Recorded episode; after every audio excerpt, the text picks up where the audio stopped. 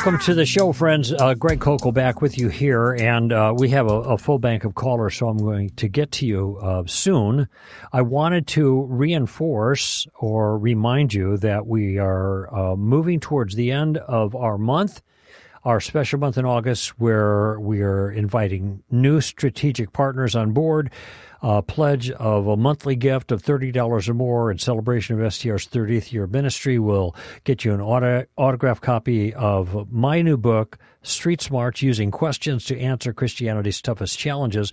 Uh, that's going to be released September 12th, but I've been signing books for the last few weeks because we have a batch of them here.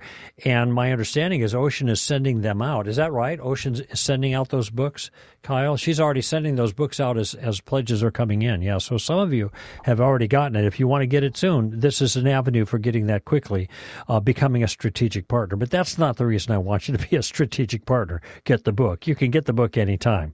Uh, I want you to become part of our family, uh, part of our financial foundation, part of our our a core of cadre who are making Stand to Reason possible every single month. And, uh, and I want you to enjoy the personal benefits of being part of that by contributing financially. If you want to be part of that, str.org slash partner str.org slash partner. The deadline is August 31, and we're getting closer as time goes on. I'm trying to think next week. Um, that'll be the last week. I'm not sure if I'm going to be doing announcements. So just to, just so you know, okay, hope to have you on board. We are just ready to breach last count that I saw breaching the 100. Hopefully that'll take us into uh, plus territory over and above what we were praying for and uh, hoping for, and you can be part of that. Be one of the hundred plus by going to str.org partner. That would be slash partner. Also, just a reminder that um, signups still ongoing right now for Southern California Reality. Right now, uh, 1,150 signed up. Actually, this is earlier in the week. That was our number. And in Washington, we got 752. In both cases, our numbers are beyond what we have been in past years at this point in time for both of those events. So if you're in uh, Southern California, you want to be part of this magnificent thing that we're doing called Reality Student Apologetics Conferences. September 22nd and 23rd is the Southern California event at Biola. We won't be at Calvary Chapel this year. We'll be at Biola. And in Washington, we will be in Bellevue again. Uh, and uh, that date is October 13th and 14th. I think we already getting signups from Minnesota, which is November 10th and 11th in the middle of the month rather than towards the end. But uh, all of those available at realityapologetics.com. They'll give you the details there and you can sign up. Okay, with that done, let's go to, oh, Mr. Cade Boy. Cade from Colorado Springs. How you doing, Cade? Mr. Cade. I'm doing I'm doing well, Mr. Koukl. How are you? well, I'm doing fine. So let me guess what's on your mind. yeah. Our yeah, ongoing conversation. Yes. Yes, ongoing conversation. Yes. I, um, honestly, Mr. Koukl, the last couple weeks, or actually just since I talked to you at Summit, um, this whole idea of Reformed theology has really been on my mind. Good. Um, and I know for some people, like some people will say, "Oh, I don't really care." For me, I do really care because mm-hmm. it has to do with like salvation and how I think about God and how I think about His attributes. So it's been right. something I really contemplated. But yeah, I just wanted to follow up on our conversation. Sure, of course. Of course. By the way, I, I I do think it's important too, and the to me, my the, that that God is responsible for my salvation is what gives me my sense of security and safety. It's key to me too. So there's great application individually, and I'm not saying that people who don't agree with Reformed theology don't feel a sense of security and safety. I'm not saying that. I'm just talking about in my particular case that really, really is the foundation and uh, my awareness that God rescued me. Um, and even when I had no interest in Him, He rescued me, and that that that does affect my understanding of God's character tremendously. His grace, what He didn't owe me, He gave me. Right. And it's actually it's perfect you say that because it has to do with the first thing I would like to talk to you about. Sure. Because when we left off, um, I think it was two weeks ago now. Um, I, we were I gave you the the death row analogy where a father has two sons on death row, and he could get both of them out, and he only chooses to save one. Mm-hmm. Right. And the the two reasons you gave me for saying you, you think that's like not a wholesome analogy is first of all because you're not going to base your theology on an analogy that paints God's actions in a bad light, but rather you're going to base it on what you find in Scripture. Right, Um, right. And and the second reason why is because I believe you said that there could be more going on that we don't know. That God Mhm. could be using um, certain things for a good purpose. That's right. Um, and so concerning that, you just talked about how as a believer it gives you confidence. And I could see like if I if I subscribe to a reformed theology, I think that would give me a lot of confidence. Mm-hmm. But the thing I struggle with, Mr. Koukl, and I want to get to some passages here because that's the most important thing. Mm-hmm. Um, but the thing I struggle with here is what would happen to unbelievers. Um, and so for me, I think about the fact that if we say God is love, and I think I brought this up to you at Summit, um, if we talk about the fact that God is love, and there's passages like First First Timothy two four that talks about He wants all to be saved, or First John two two where it talks about how He died for the sins of the whole world it seems that the Reformed theology kind of goes against some things in Scripture that seem to imply God wants everyone to be saved. Okay. Um, yeah. Okay. Let me let me respond. I I I also well the other verse that we, I think we discussed a little bit was the Second Peter passage. Peter th- three nine. Yeah. Yeah, And, and I, yeah. go ahead. Well, all I was going to say is I went back and I did look at that verse, and I I, I saw that you had a point there. Yeah. Um, that it's not necessarily talking about the whole world, but he's he, Peter is talking to the the the Christians that he's writing to. He's saying, I, God is not willing for any of you to perish. yeah. um, and he is he is slow in waiting for all of you to believe. Yes, Uh, right. Of course, you put the you in there, which isn't in the text, but this is the point. What is the antecedent? God is not willing that any, then no object, should perish, but that all and no object uh, should come to repentance. So that's that's the problem of you know w- we automatically put those words any in the world, any human being, when in fact when you look at the context, I'm looking for the verse right now. Um, La, da, da, da, da, da. What is the verse? Do you have it in front of you? Second Peter three nine it says, Oh, three "The nine. Lord Okay, not slow about his promises. Some count slowness, but is patient toward you, not Right. wishing for any to perish, but for all to come to repentance. So the antecedent for the any and all would naturally grammatically be the you that he just mentioned. And in fact, when you track all the pronouns in the whole chapter, that's the case all the way through.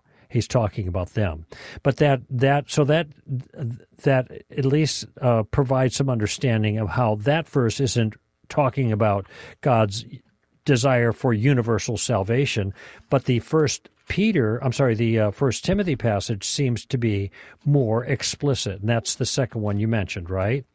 Yep. Okay, so let, let me just go to that. H.I. Timothy, Thessalonians, First Timothy chapter 2. Um,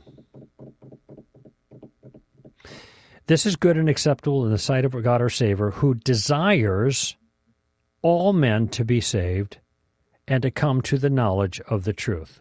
Okay, for there is one God, one mediator also between God and man, the man, Christ Jesus, who gave himself as a ransom for all the testimony given at a proper time. Okay, so there's a couple of alls there. There is God desires all to be saved, and he gave himself as a ransom for all. Okay. Right. Now, the the standard way of understanding the all there in terms of the ransom for all, and also the reference that you made in John chapter two, I think, is that the the work of the cross is adequate for everyone, but it is not applied to everyone, and God did never intended it to apply to everyone.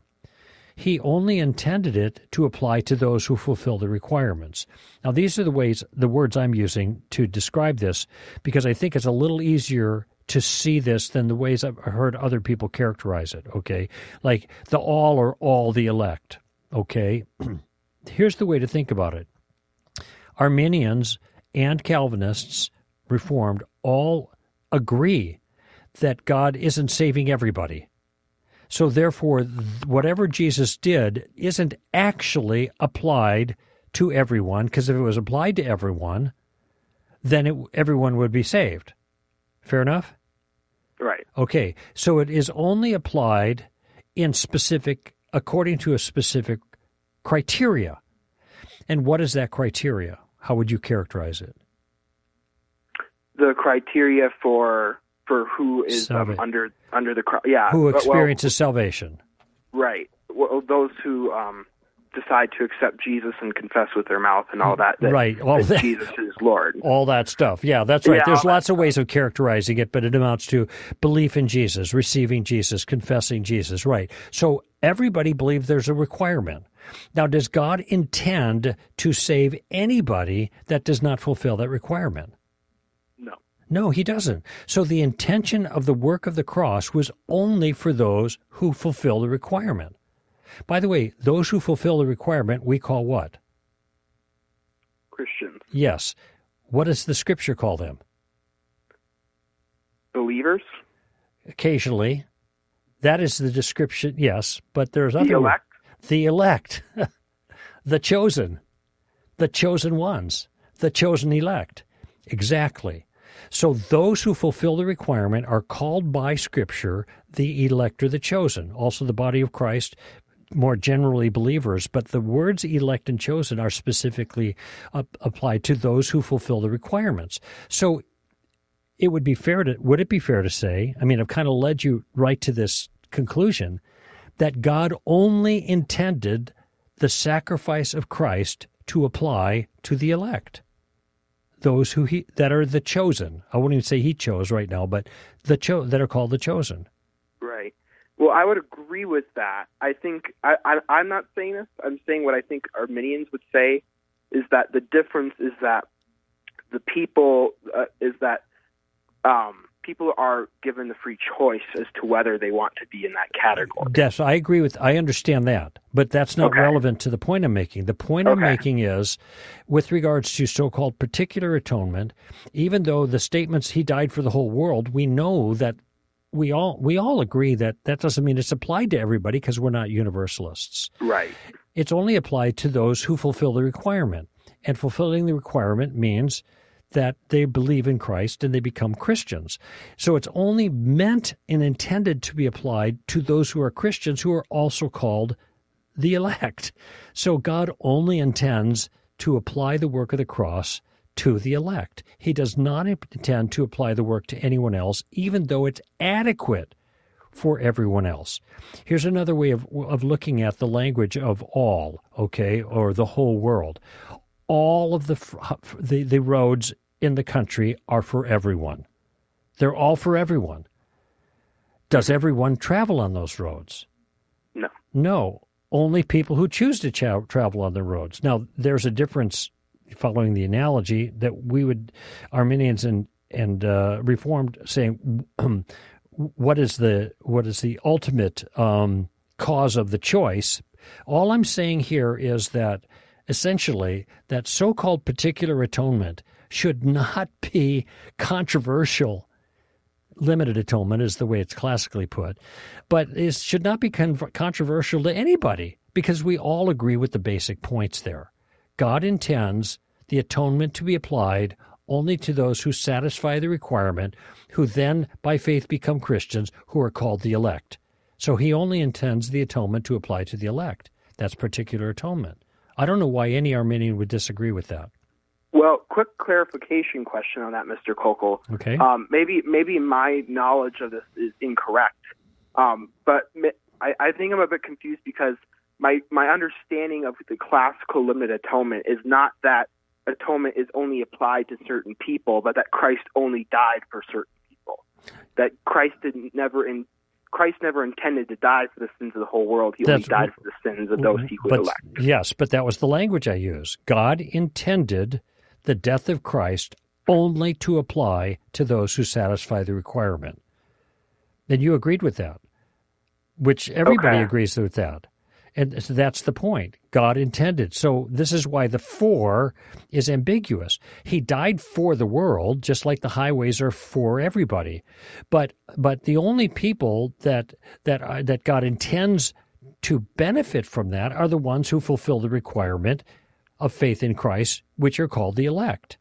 Now we can talk about how they get elect, but they are called the elect and they're called the chosen. Those are God's words for it okay, which uh, just the very words that are being used strengthens my own view, by the way. But I'm just saying, at this particular point, we should have no disagreement.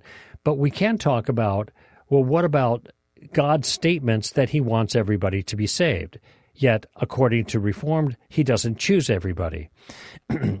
and um, and the answer to that, in and I had recommended a book for you, a tome, a big one that right, Alan Gomes. Theology. It was a yes, it, but it was. I think I said on the air that it was Hodge's Dogmatics, and I got that wrong. And in a note to you, I, I corrected that. But for the rest of those li- listening, it's WGT Shedd, S H E D D, and he wrote 120 years ago.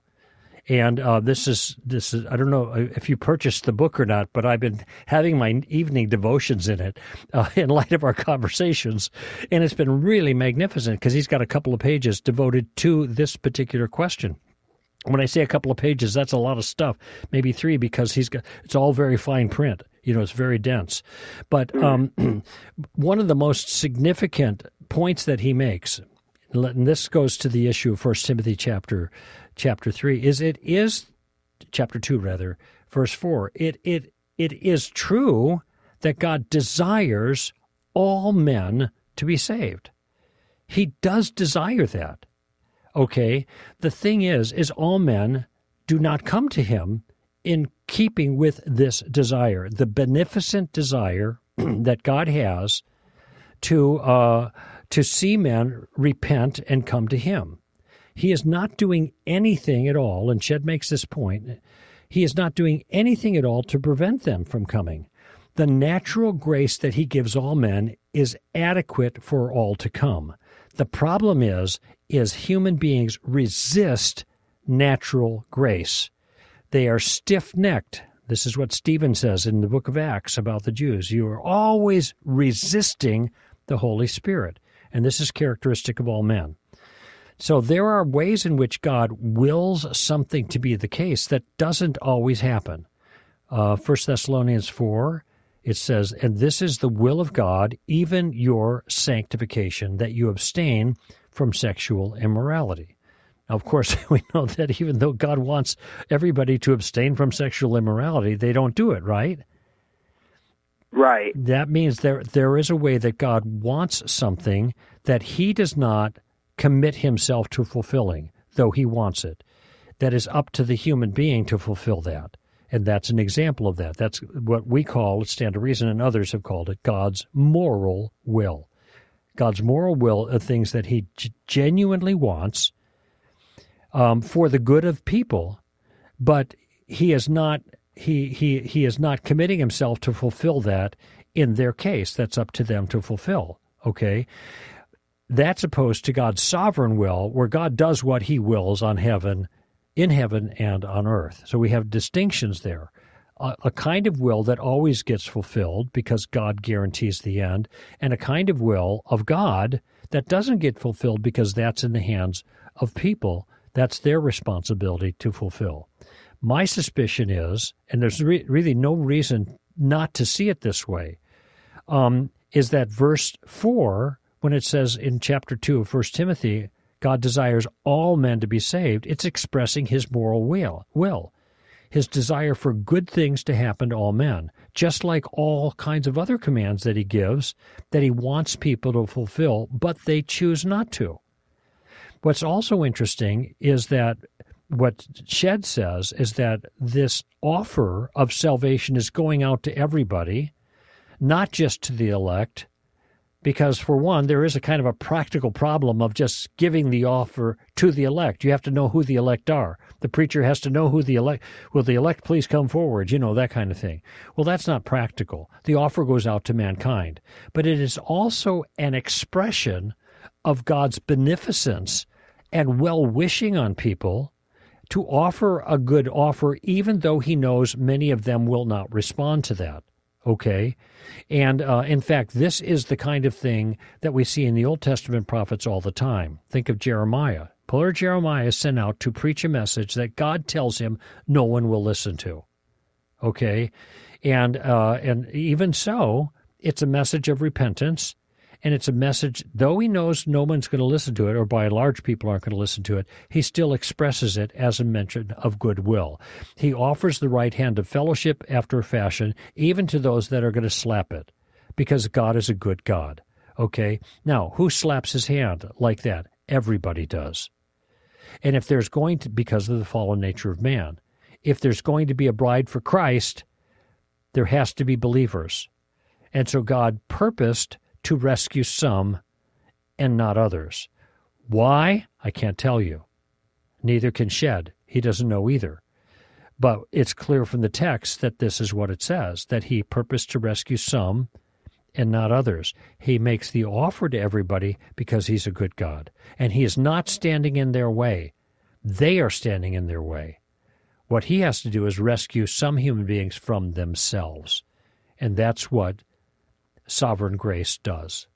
Right, and I think that's where I have a hang up, Mr. Koukl, is so we're talking about the fact that God's moral will is that everybody be saved and that good would be, come upon all these people, correct? Yes, that's the way I'd characterize it. Okay.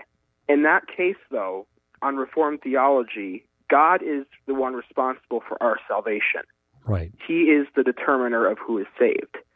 Thus, if God, God, God on the one hand has the moral will to that all men would be saved, and He has the means to accomplish such a thing, which He does on Reformed theology, then I, I have a hard time seeing why He couldn't co- accomplish that. That seems to con- contradict two wills He has. Oh well, it well, it's not a contradiction because there are different types of wills, okay? But it does raise the question of why doesn't he do uh, why doesn't he fulfill his will in the case of salvation?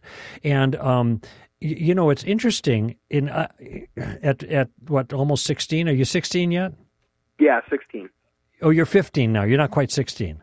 No, uh, yeah, sixteen. I, I turned sixteen in the end of May. Oh, Oh, so you already turned 16. Okay, the point I'm making is still a young man.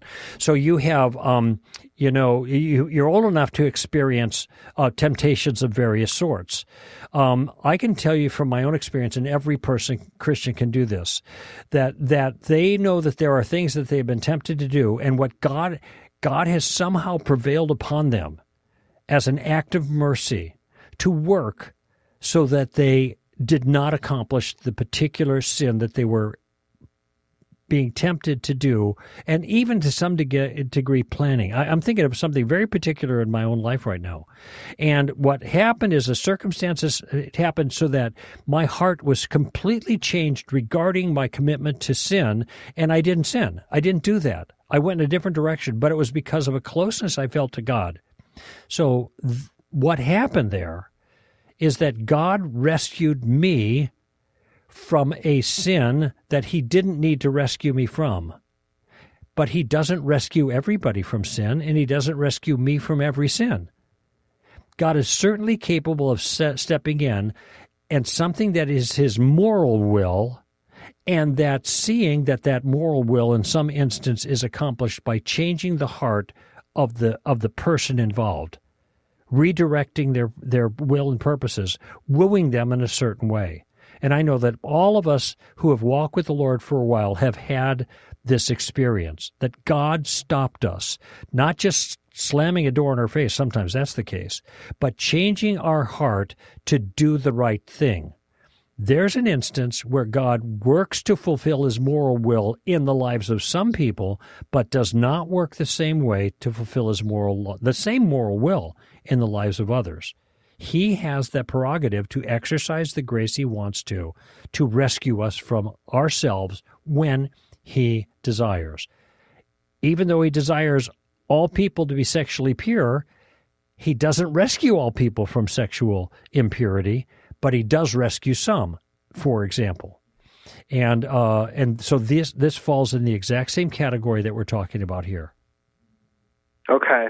That that does make sense, Mr. Koukl, and this actually will help us move on a little bit. Mm-hmm. Um, but this for me, like even talking about like for example, like uh, in Thessalonians, like God wills that we would abstain from sexual immorality, and yet some people don't.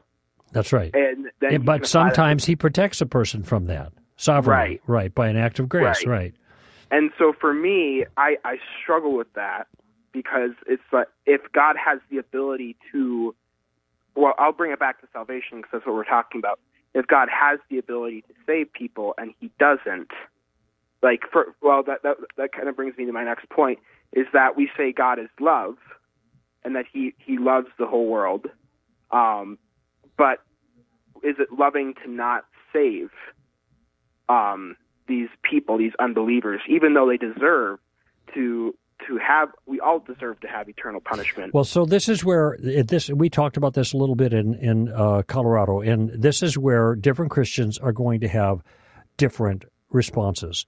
Bill Craig right. thinks that God is obliged to save as many as it's possible to save within the constraints of, of his theological convictions um, be, because of love. Love requires it. And my response is that grace is supererogatory. In other words, it's above and saving grace. It's above and beyond the call of duty. Okay. God is not obliged to save. This is why we call it grace. If he is obliged to save by his love, then he is constrained to save all if he possibly can. And I, I, I, just don't accept that notion. Now, I think Shedd goes into some detail about that, but I can't remember what he said. Um, but suffice it to say, this is a, I do not, in, again, people are going to disagree here, but um, I have another thought quickly, and then we're going to have to move on, but uh, to some other callers. But uh, I, I, I, I don't think that love by itself requires that God save everybody or as many as possible. And, and then the decisive factor is going to be someone's decision for him that they make all on their own, as it were. Um, I don't think God is required to do that. But this is what brings me to another issue, and that is um, and I, our conversation has been different than most. Most of the conversations I have with people, they they bring up things like, well, some of the passages that you brought up. Well, if, if he desires all men to be saved, then what? Well, I, I, there are answers to that that that don't require this verse inveigh against Reformed theology. But they bring up, well, what's the point of evangelism? What's the point of this? What's the point of that? How could such and so? What about love? And I said, here's my thought. They're asking the wrong questions. What they should be asking is what does the scripture state about the issue of salvation? And my conviction is what it states is that no man can come for the Father to Jesus unless the Father draws him, and all that the Father gives him, he loses nothing and raises it up in the last day. So for me, when and that's just one of the verses, you know, as many as were appointed to eternal life were saved. That's early in the book of Acts, later in the book of Acts. And God opened Lydia's heart to believe the gospel. So you've got lots and lots of straight ahead verses like this. Uh, and the just the, the words, the elect and the chosen. Okay, the elect are ones that are elected. They don't elect themselves. That's not election. The chosen are ones that are chosen. They don't choose themselves. So when it comes to this legitimate question that you're raising about well, doesn't God's love require that He treat everybody, He, he you know, save everybody?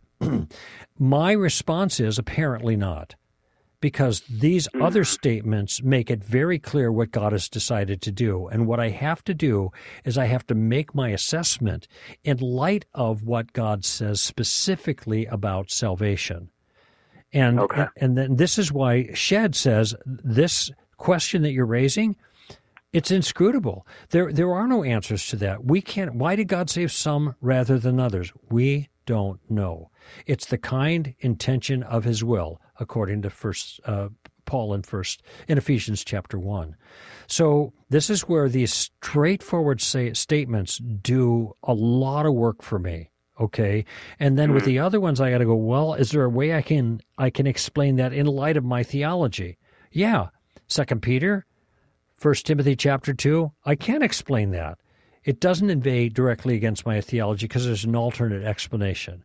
Well, what about love? Well, apparently, love doesn't require that he save everybody, choose everybody, because he doesn't choose everybody, and he is a loving God.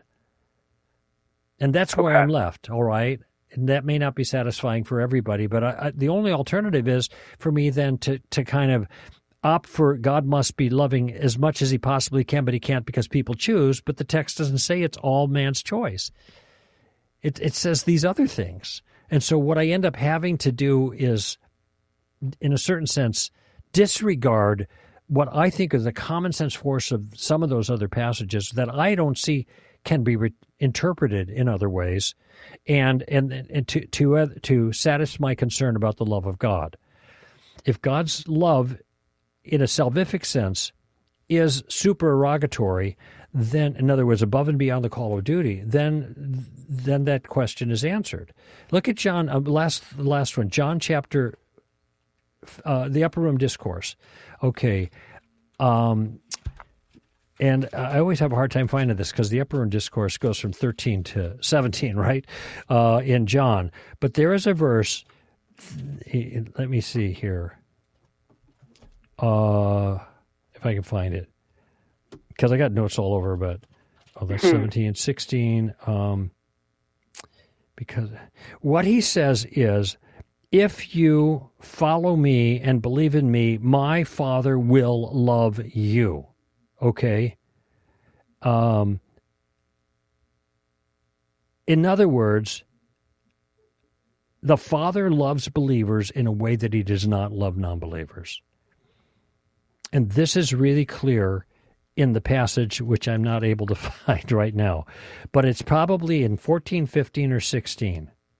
Okay. And uh, if he talks about loving one another a lot, but he says that he makes this comment, by golly, maybe Amy will be able to find it and put it in the notes. But you find that verse, and it makes it really clear that God does not love everyone the same. He has a salvific special love for believers. And right. that uh, that's un, inescapable. Oh, here it is. Uh, I got 1423. No, this is John 1423. Jesus answered and said, If anyone loves me, he will keep my word, and my Father will love him, and we will come to him and make our abode with him chapter 14, verse 23. If anyone loves me, he will keep my word, and my Father will love him. So the love of the Father that's being expressed there is a response to our loving Christ and, and, and, and keeping his word, being his. So minimally, God doesn't love everybody exactly the same. And so that's got to be factored into the to the enterprise. Got to go here, Cade. I know there's still a lot to think about. Right. Yeah. Well, I will say, Mr. Koukl, because I know you have to move on, but that is very helpful for me because if Scripture is our final authority, then maybe it's my conception of God's love or God's character or God's actions that's flawed and not the interpretations of Scripture. Yeah, I, and and I, I think this is a very very hard issue, you know, for people to countenance, and I I, I get it. Um, I, I I'm I'm sympathetic to that. So um, Anyway, so we'll keep working on this, okay? Sounds awesome. Okay, Thank buddy. You, Mr. Koukl. Yeah, it's a pleasure talking to you again, Kate. Bye bye now. Bye bye. All right, that is something. Oh, um, I I'm not going to go to break just because we got a bunch of people on board, but I'm still lingering over John 10 here because there's something about the wording that to me was really um, important to me, but I, am not. I need my magnifying glass. My reading glasses are not enough. So let's just go to St. Louis, and uh, let's see. That's line three. Okay, there you go, Ben. You're on board. Welcome to the Hi, show. Greg. Hi there. Thanks. Um, I'm I'm, uh, I'm already a strategic partner, or, or I would join um, the the 100. But, oh, great. Um, so my my question is, and this is something my wife and I have been talking about a lot lately, is that you have a lot of these corporations and businesses who have come out very, very specifically with, um, you know, LGBTQ agendas, right. and have come out very specifically that, um, you know, Target and Disney and some of the other companies Miller Lite come out with it. Yes. Yeah. And so, so um, my wife and I were talking about this, and I said, "Well, I'm not going to patronize. I'm not going to pay Disney any money anymore. I'm not going to. We're not going to Disney. We're not going to do anything with them because they clearly have something that's against the Bible." Right. She doesn't. She says, "Well, you're going to have to just do that with every place." Um, and my my concern is this, and I see pastors coming out and saying, I mean, I've had pastors say that Star Wars is biblical and things like that, and this kind of craziness. But but um, my, my concern is, okay, why would I give money? And this this applies to even podcasters who I have a lot of respect for have talked about their great trip to Disney and so on. Um, you know, why would I give money and support somebody who's clearly against biblical, you know, the Bible mm-hmm. um, as a corporation, and and continue to support them so they can continue to do whatever they're doing, right? Sure, sure. Um, and you know, my wife, it's very odd because usually it would be exactly the opposite. My wife would be, well, we're not going to Disney, but she's like, well, it doesn't really matter. You know, Mm-hmm. you're just not going to make a difference, and so on. And I'm like, well, it's possible it doesn't make a difference, but we have to stand on a principle that says if they're saying they're going to actively promote this agenda, I don't want to give them our money and Right. support them. But I, I find a lot of Christians are like, yeah, it's no big deal. Sure. Okay, let me speak to that. Um, and this is an important issue, and it's a practical thing you face on a regular basis. Okay. Um, uh, what I say, I'm going to say might sound a little bit uh, unusual, or maybe you'll disagree, whatever. But when you give money to an organization, you are not supporting the ideology that the owners of the corporation support. You are purchasing a product, and your money is going to that product. Now, it may turn out uh, if it if if we were to draw a moral connection, a- necessary moral connection between the money we spent with the company and the way they used their money, we would be guilty of of doing something immoral no matter where we spent our money. Okay?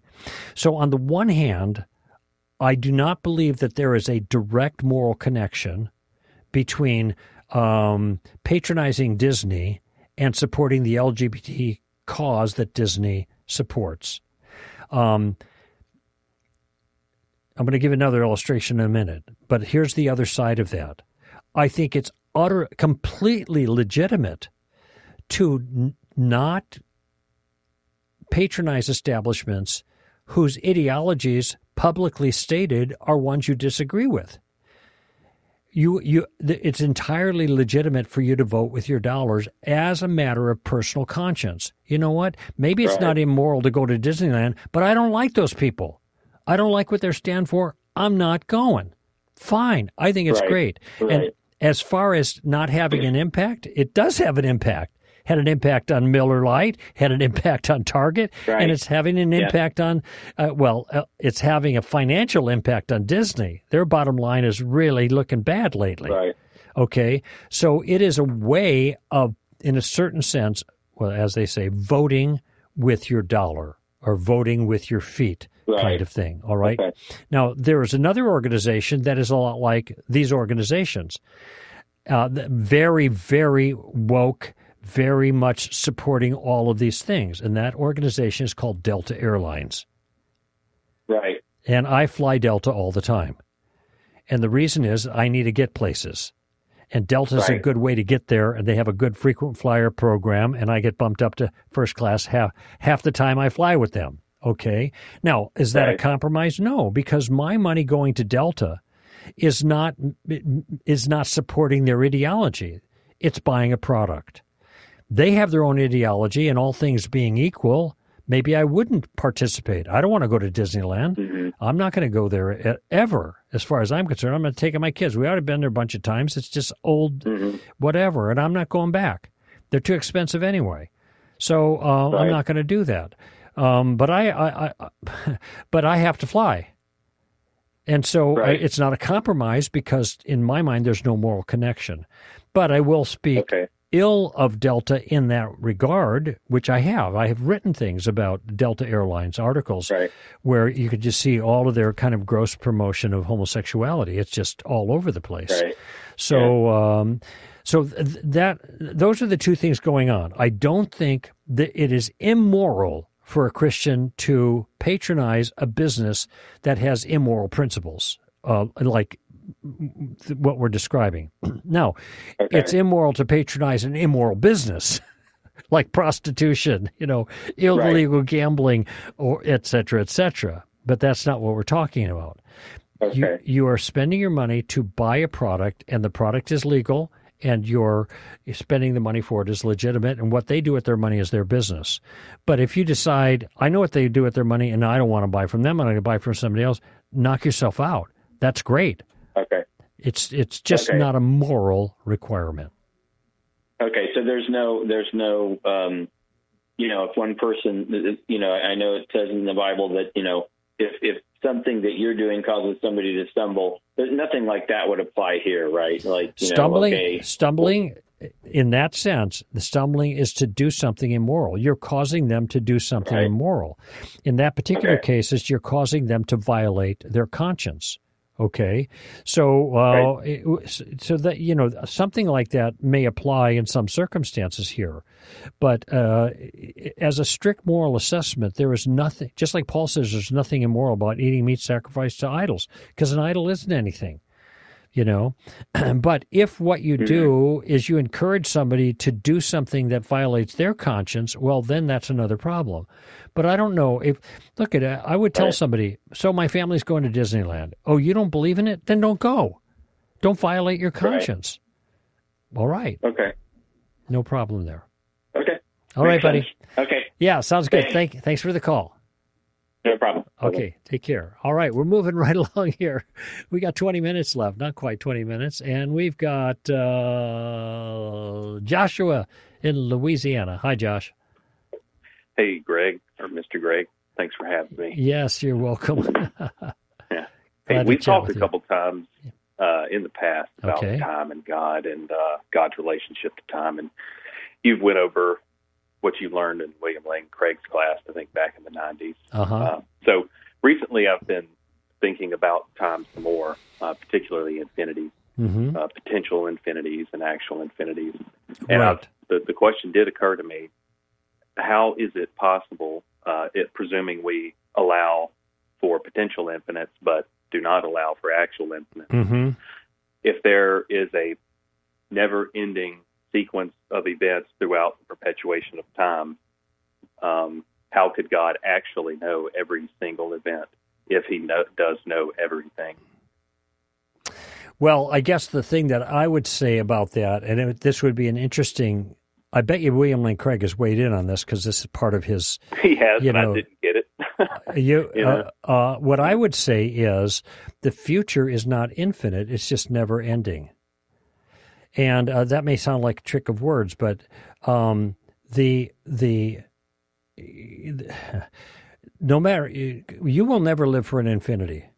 You will live forever and ever and ever and ever and ever and ever. You will never die, but you will never live for an infinity. You will always have an age, and it will always be increasing.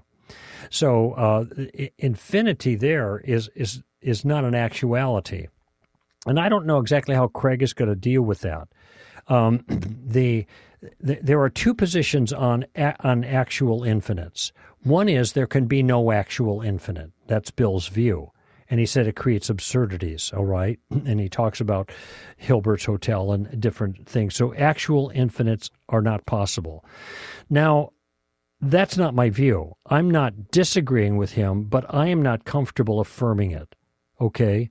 And you raise a question about how God could have knowledge of the future, which is never ending, which is a potential infinite, but it wouldn't be, at least arguably, potential infinite to God. It would be an actual infinite to God because he knows all of these events that never end. And so there it in his knowledge it becomes an actual infinite.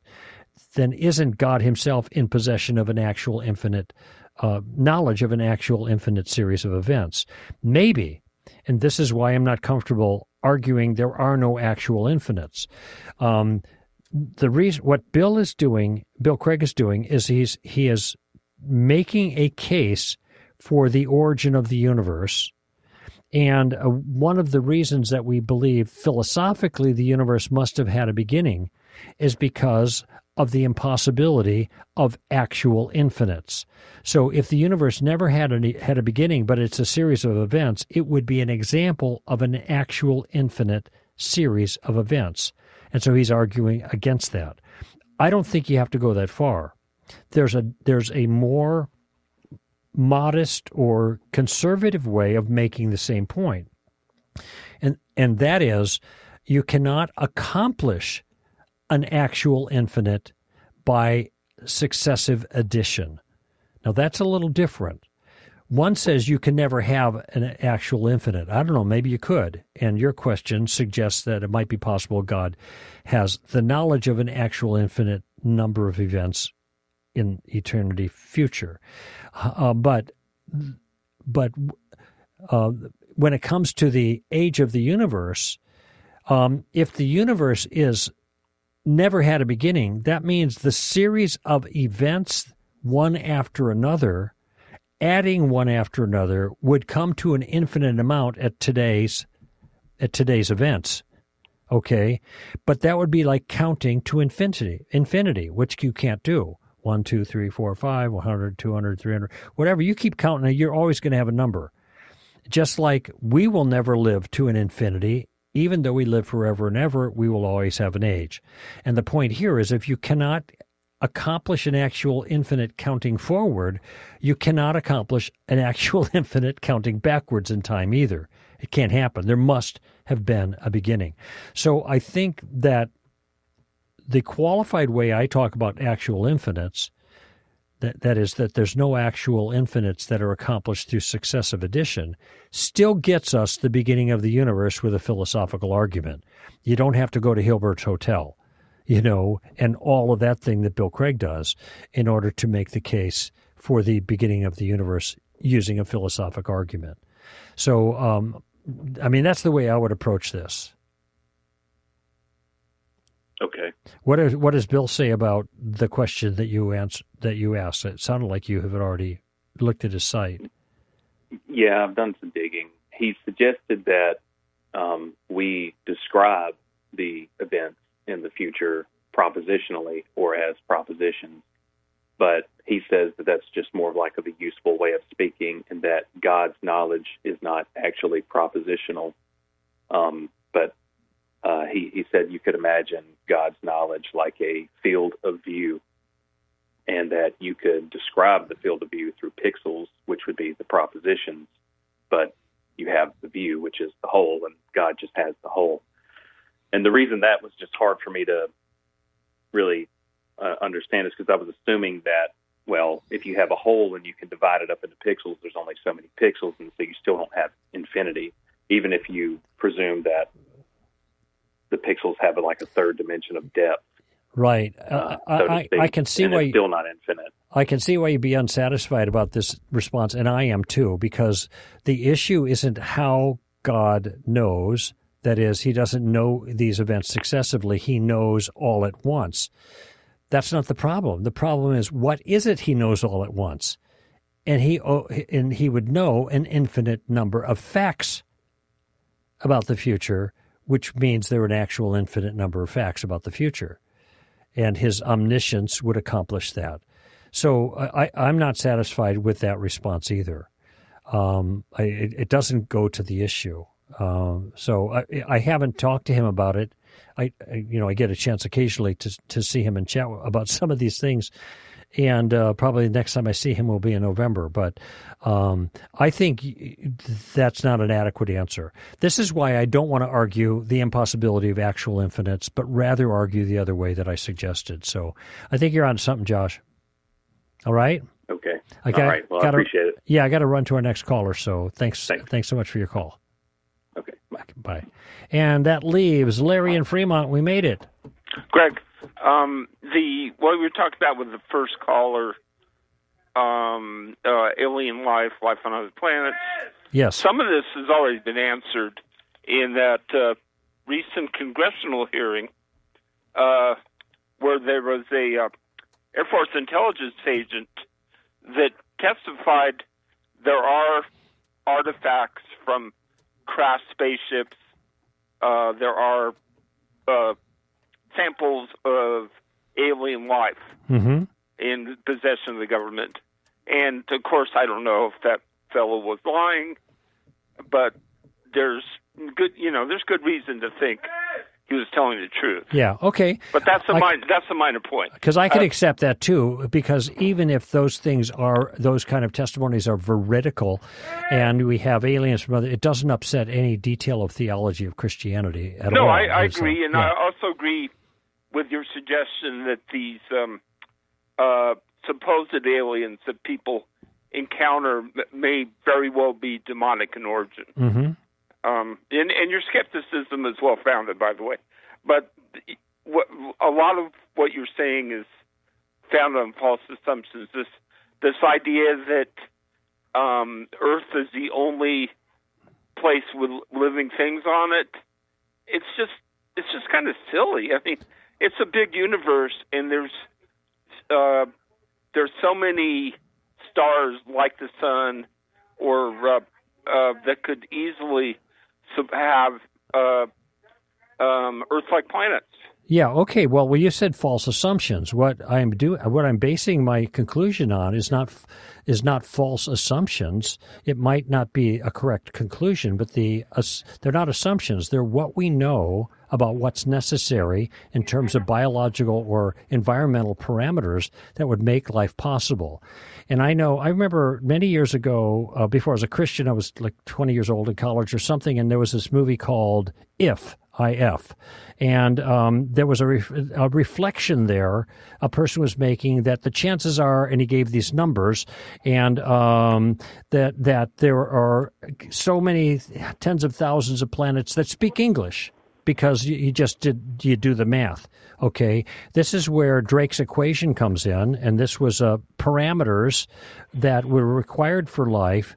Uh, I think this was 20 or 30 or maybe 40 years ago, and Carl Sagan was involved in this process, and that they used his equation to determine how many other planets there must be that have life kind of like ours. The problem with Drake's equation is it only took into consideration a handful of parameters necessary for intelligent life, and we have learned that there are dozens and dozens and dozens of more parameters necessary for intelligent life.